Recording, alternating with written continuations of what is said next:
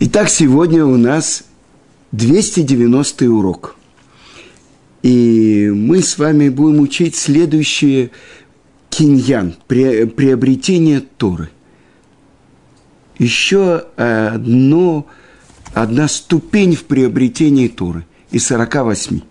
И что это такое? Вейно махзик това И что это значит? И он не считает это своей заслугой. То, что он учит Тору. И Раши объясняет. Даже если он учил много Торы, он не гордится этим, не хвастается этим, можно так э, перевести. Потому что ради этого он сотворил и так объясняет мораль из Праги. Если человек считает изучение Торы своей заслугой, то в конце концов он прекратит ее изучать. Ведь э, ему кажется, что посвящая время Тору, он делает больше, чем обязан по букве закона. Но если он не считает изучение Торы своей заслугой, а полагает, что ради этого он сотворен, чтобы изучать Тору – то он никогда не оставит этого занятия. И так сказали наши мудрецы по учениях отцов, вторая глава, восьмая Мишна, если ты много учил Тору, не хвались этим, потому что ради этого ты сотворен. А наша Мишна подчеркивает, что это одно из качеств, которые необходимы для изучения Торы. Ведь если человек считает собственной заслугой – труд изучения Торы, тогда он э, не считает, что он обязан заниматься ею и приобрести ее. А если он не обязан, значит, это не так уж важно ему. Поэтому он и не приобретает Тору.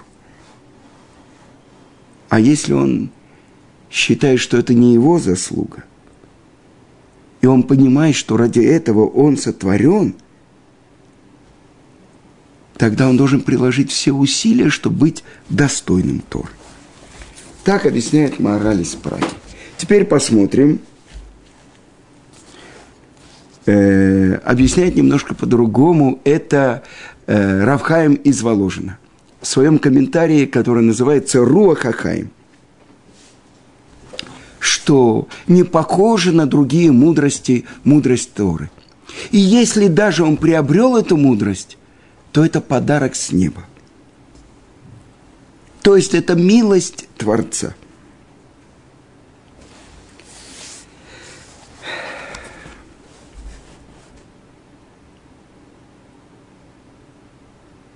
А если он получает этот подарок, то он должен быть благодарен.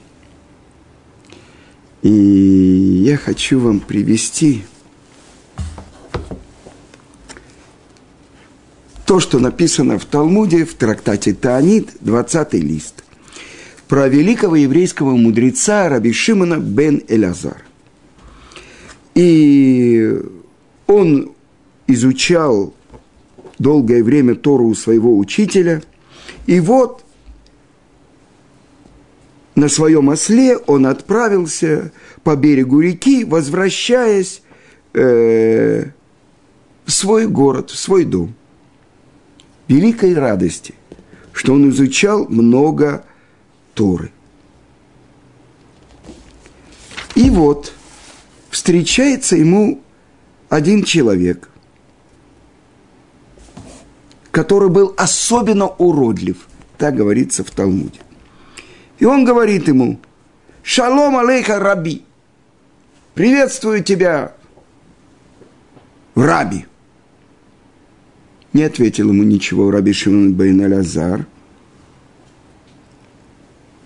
на приветствие, а сказал, «Рейка, кама мехуар ото аиш, шема коль бней реха мехуарим камотха?» Пустышка – Насколько уродлив этот человек. Неужели все жители твоего города такие же уродливые, как ты? Ответил ему этот человек, я не знаю. Но пойди и скажи тому, кто меня сделал, здесь сказано «уман», ремесленник, ну, то есть имеет в виду Творца мира. Скажи ему, насколько уродливый сосуд, который ты сотворил. Когда осознал Раби Шимон бен Алязар, что он, ну, согрешил по отношению к этому человеку. Спустился он со сла, поклонился ему и сказал ему, прости меня. Ответил ему этот уродливый человек, я не прощу тебя, пока ты не пойдешь к моему Творцу, который меня сделал, и скажешь ему, насколько уродливый сосуд, который ты сделал. И так он шел за этим человеком, пока не пришел в свой город. Вышли навстречу ему жители города и приветствовали его, и кричали ему «Раби, Раби!» «Учитель наш, учитель наш!» Спросил этот уродливый человек. «Кому это вы так восклицаете? Раби, Раби!» Сказали ему, тому, кто идет за тобой. Он сказал, если вы имеете в виду этого, то чтобы не умножились подобные ему в Израиле. Спросили у него жители города, почему ты так говоришь? Ответил он им, так-то и так-то он сказал мне. Сказали жители города, при всем при том, прости его, потому что он великий в Торе. И тогда он им ответил, я прощаю его только из-за вас. Но при всем при том, чтобы он не вел себя так высокомерно, как он себя вел по отношению ко мне. Тут же вошел Раби Шимон бен Элазар в бейт Мидраш и начал толковать чтобы человек был мягким, склонялся, как э, бамбуковые палочки, а чтобы он не был твердым, как э, кедр ливанский. Поэтому бамбук заслужил, что берут его и делают из него перо, которым пишут свиток Торы, Тфилин и Мизус. И объясняет Раши и Балей Тосафот, кто был этот уродливый человек. Это был пророк Ильяу. И он представился так Раби Шимону бен Элязару, чтобы научить его очень важные вещи. Если ты учил много Торы, не считай это своей заслугой. И этот урок, который выучил Раби Шимон бен. И интересно, что сейчас э, в трактате Нагаи мы учим про язвы, которые на домах. И там есть спор. Кто же спорит? Раби Акива, Раби Ишмаэль и Раби Шимон бен Элазар. Вы понимаете, какой великий мудрец он был, который спорит с Раби Акивой. И удивительная вещь, то, о чем они спорят. Раби Акива говорит, что язва на доме должна быть на двух камнях, и она должна быть э, размером двух грисов. Грис, мы говорили, маленький квадратик, ну, как э, сейчас шекелевые э, монетка. Но это должен быть квадратик на двух камнях. Раби Ишмаэль говорит, даже на одном камне. А Раби Шимон бен Элазар говорит, она должна быть на двух стенах, которые одна стена – как это можно выучить? Это все учится из строчек Торы. И говорит, это находится в углу, где две стены соединяются. Вот только там должен, должна быть язва. И написано так в трактате Санедрин, э, 71 лист, что сказано, что никогда не было дома, на котором есть язва и никогда не будет. И кто это говорит? Это говорит Раби Шимон бен Элязар. С другой стороны, написано так, что были э, особенное место недалеко от э, Ерехо, по-моему, что там было место, где были свалены камни из дома, на котором была язва. Так это противоречие. И тогда в Колеле сегодня мы думали, и как, и один из мудрецов Колеля объяснил, о чем идет речь. Что никогда не было и не будет такого дома, на котором язва, это по мнению раби Шимона бен Елязара. Что язва – это чудесное явление, это с неба знак, чтобы человек исправился. Но чтобы он было именно в углу дома на двух камнях, которые соединяются. Потому что постановили закон, как раби Акива. По тому, как постановил раби Шимон бен Алязар, нет дома. А по мнению раби Акивы есть такой дом. И вот это то, что сказано дальше. Но вернемся к той теме, о которой мы говорим. Есть комментаторы, которые объясняют, что не считай это своей заслугой – что это такое? Аль-Тахзик Това смека. Това. А сказано так. С чем сравнивается Тора? С приобретением. Килеках тов нататилахем. Приобретение хорошее я дал вам, так говорит Творец. И тогда что? Если человек учит сам, и даже те открытия, которые он делает, он не записывает, не передает другим, он как бы това держит для себя. А тот, кто передает, он заслуживает, что увеличивается это добро. И вот вопросы, которые задавали великим еврейским мудрецам. К Хазанышу пришел один человек и говорил, что у его хевруты, у человека, с которым он учит Тору, очень серьезно заболел ребенок.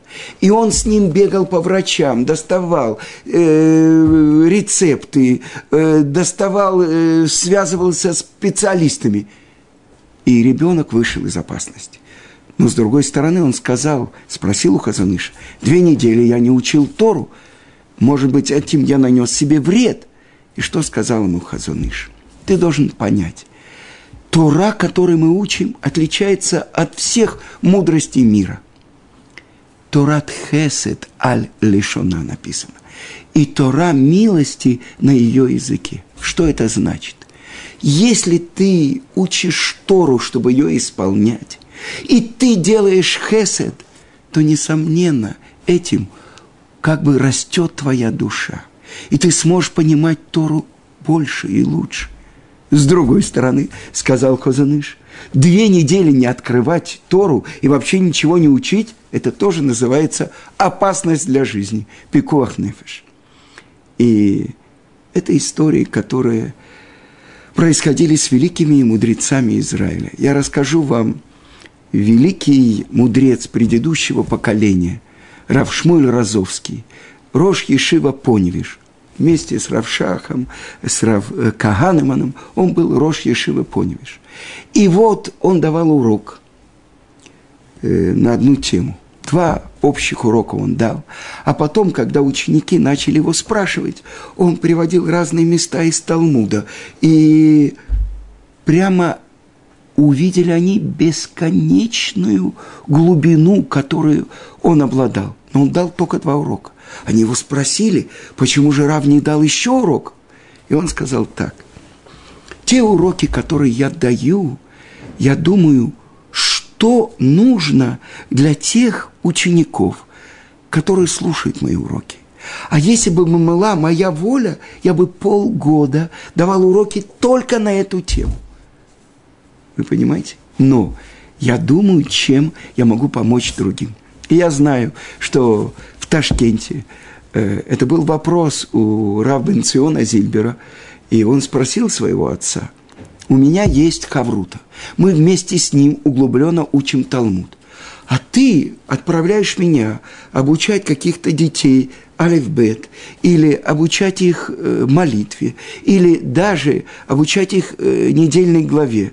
Это ведь уменьшает мое постижение Торы, и я меньше учу – и что Равицкак ему постановил? Что ты должен это делать, но изучение твоей Торы от этого не пострадает. А откуда ты знаешь, что ты прав? Спросил Раббен Цион. Ну, так как здесь нет других раввинов, послушай меня. И потом это то, что выяснено было, когда приехали в Израиль, и когда Рав Цион Зильбер пришел э, Рав Ешива Мир. И там же был Равхаим Шмулевич, и они спросили его, что он знает. И он сказал, Седер Низикин, Седер Нашим, он знает, и он может любое место в Талмуде объяснить, то есть знает наизусть. Это, я вам скажу, Седер Низикин – это 9 трактатов, Седер Нашим – это 7 трактатов. А вот э, другие с Дарим он не знает. И вдруг он увидел, так рассказывают, что раб Шмулевич заплакал. Подумал раб Бенцион, что его не принимают из-за того, что он недостаточно знает. И он сказал, я подготовлю, если нужно, я возьму, я подготовлю. А Рав Шмулевич, утирая слезы, сказал другому великому мудрецу Ешива Мир. Приехал этот молодой человек из России и знает наизусть столько трактатов. Он восхитился тому, что его отец, Равицкак Зильбер, так сумел передать эту Тору э, своему сыну. Итак, это то, что мы должны понять. И я хочу вам привести то, что тоже написано в книжках. Э, великий мудрец Нацив Равнафтали Егуда Цви Берлин. Когда он напечатал одну особенную книгу, а Эмек Ашейла. То есть это комментарий на книгу Гаона из э, Вавилона, Равахая Гаона Шильтут. Она построена на недельные главы, и там разбираются очень глубокие темы всего Талмуда. И вот он написал и напечатал эту книгу. И он устроил благодарственную трапезу. И пришли ученики, и друзья, и после трапезы спросили у него, Рав, устраивай трапезу в честь выхода книги, ведь и другие книги выходили у Рава.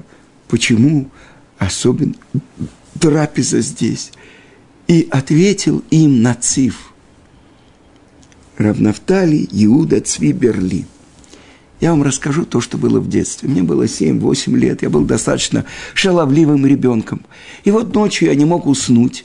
И вдруг я слышу, как отец говорит с мамой. Времена тяжелые.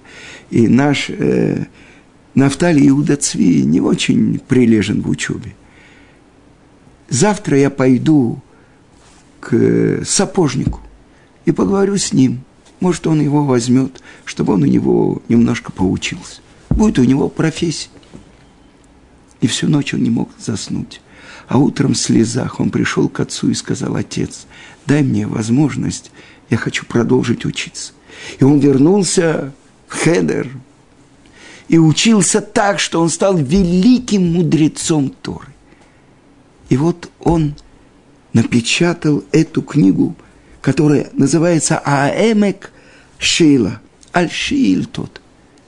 И вот он сказал, представьте себе – тем, кто спросили его. Вот я был бы сапожником, и у меня большие способности, я бы открыл еще одну мастерскую, еще одну, я бы построил фабрику, обувную фабрику, и у меня бы работало много работников, и я бы продавал свои товары везде, и я, как хороший еврей, у меня было бы особенный урок Талмуда, час – в день, и я бы отдавал не 10% от своего заработка, а 20%, как постановил Гаон из Вильна, и я бы помогал бедным сиротам, и я бы давал деньги на благотворительность.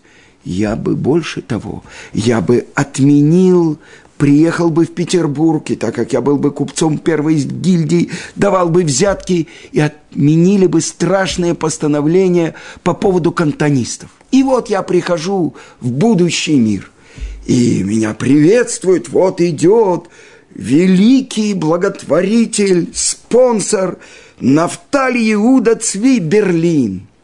И смотрите, сколько цдаки он сделал, сколько Торы он поддерживал. Сам учился тоже немного – а где же твоя книга А Эме Кашила? Что? Это на что книга? На Шииль тут Рав Ахая Гаона? Я эту книгу никогда в жизни не видел. Книгу самого Ахая Гаона? Как нет этой книги? Книга, которую написал Гаон, Нацив, а Эмека Шейла, где книга? Я не знаю. Я... И вот показывают эту огненную книгу, которую должен был я написать. Что я скажу там? И сейчас, когда Творец дал мне такой подарок, что я напечатал эту книгу, а Эме Кашейла, как мне не радоваться? Что мы говорим? Аль-такзик товаля от смеха. Не думай, что это добро твое, это принадлежит тебе. Понимание в Торе – это подарок от Творца – Сегодня у меня был разговор с одной женщиной, и она что-то просила, я выполнил ее просьбу, назначил встречу с одним раввином, и она сказала, вы помните, вы меня просили помолиться о вас, чтобы вы лучше понимали Тору. Действует? Вы понимаете, какие подарки мы получаем? Меня поразило одно место. Хофицкаим писал – что посмотрите, сколько подарков я получил от Творца. Книжка Хофицкаем, книжка Шмират Алашон, книжка Мишнебруры – это законы, э, ясно изложенные, которые касаются повседневной жизни каждого еврея. Сколько подарков я получил, Творец! Как я тебе благодарен! Казалось бы, странная вещь. Хофицкаем сидел днями и ночами, работал, проработал тысячи книг, сделал ясные понятные выводы, написал книжку по закону, по которому до сегодняшнего дня учится весь народ Израиля. И он говорит, я получил подарок от Творца. Это то, что называется Тура Творца. Кто мы такие, чтобы сказать, что вот мы обладаем знанием его Торы. То есть Тора сравнивается с океаном, океаном мудрости. И даже одна капля из этого океана. Если бы вы видели, когда обсуждается очень сложный вопрос в Талмуде, то, что мы учим, мишнает, связанные с э, язвами, которые сейчас мы учим 12 главу на домах, а до этого на одеждах, а до этого на теле человека. И задаются такие вопросы, что невозможно понять. И вдруг кто-то приходит и разрешает этот вопрос. Вы понимаете? Если бы вы видели, как светится его лицо – он имеет отношение к этой божественной мудрости. А потом оказывается, что то, что он сказал, написано в Иерусалимском Талмуде. А потом оказывается, что об этом говорит Хазоныш. Но вы понимаете, какой праздник. А тем более, когда это говорят про нас. Мы, выросшие в пустыне, в отрыве от всего этого, имеем отношение к тайнам, глубинам Торы – вы понимаете, какие, какими богатствами мы обладаем. И это то, что в ближайшие дни будет у нас праздник Лагба Омер. Что это такое? Умирает еврейский мудрец. И мы говорим, это праздник, это веселье. Бар Йохай, Нимшахташ Реха, Шемен Сасон Миха Вереха. Что это? Поем песни, э, разводим костры – Умер еврейский мудрец, плакать надо. И открывается очень великая вещь. Написано так в Шулханарухе, что эти дни с второго дня Песаха до Ацерет – это дни отсчета Омера. Но ведь Омер приносился только когда кончался первый пасхальный день, вечером приносился Омер. А что это такое? О, отсчет Омера. Больше того, 32 траурных дня – Почему? и открывает этот Талмуд. Потому что в этот период от Песака до Шивуот умерли 12 тысяч пар учеников Раби Акивы. Раби Акива, тот, кто вошел в Пардес с тремя другими своими мудреца, друзьями-мудрецами, и хотел исправить грех первого человека, чтобы пришел наконец-то Машех. И вот его ученики, которые, написано в Талмуде, недостаточным уважением относились друг к другу. Они умерли. И до сегодняшнего дня мы находимся в трауре. Это не заживающая, кровоточащая рана. Не устраиваем свадьбы, не слушаем музыку, не стрижемся, не бреемся. Почему? Представьте себе, за 32 дня умерло 24 тысячи танаим, мудрецов, учеников Раби Акивы. И объясняет это Рамбан, что период семи недель от Песаха до Шивуот – это как полупраздничные дни. Семь дней Песаха, первый день праздник, последний день праздник, а посередине холя моет, полупраздничные дни. Так вот, мы в трауре. То, что сказано было во время дарования Торы – если примете Тору хорошо, если нет, здесь будут ваши могилы. И ученики Раби Акивы не заслужили быть теми, кто принял эту Тору. И тогда им полагалась смерть. Но 33-й день по отсчету Омера прекратили умирать. И это полупраздничный день. А что же произошло в этот день? Тот самый, который 13 лет вместе с сыном своим, закопавшись в песок, учил Тору, отказался от всего. Ради него Творец сделал, там пробился источник воды, выросло дерево э, Харувим, рожковое дерево. А написано в книге Зор, а для субботы в пятницу у него там появлялись финики. И вот он отказался от всего, только Тора – Написано так в Талмуде, чтобы не отошла книга Тары этой от твоих уст. Можно понять буквально, Раби Ишмаэль говорит нет, чтобы Тара управляла твоими будничными делами. А Раби Шимон говорит буквально, если ты будешь сеять, жать, женать, что будет с Тарой? И вот он тот, кто полностью посвятил себя Таре. И его книга, которую записали его ученики, которая называется «Сияние», «Зор». В день своей смерти он, это было новое дарование Торы, то, что должно было выйти из Бейт-Мидраша Раби Акивы. Самые глубокие тайны Торы открыл в этот день Раби Шимон Бар-Юхай. И поэтому мы радуемся. Потому что ради Торы – Каждый еврей приходит в мир ради того, чтобы раскрыть свою Тору. И это то, что полностью сделал Раби Шимон бар -Йохай. Те, кто поднимаются, их немного. Говорит Раби Шимон бар -Йохай своему сыну Раби Лезеру. Бней мало, бней алия, эм муатим. И может быть достаточно тебя и меня – чтобы весь мир существовал. Если ты изучал много Торы, не считай это своей заслугой, потому что ради этого ты сотворен.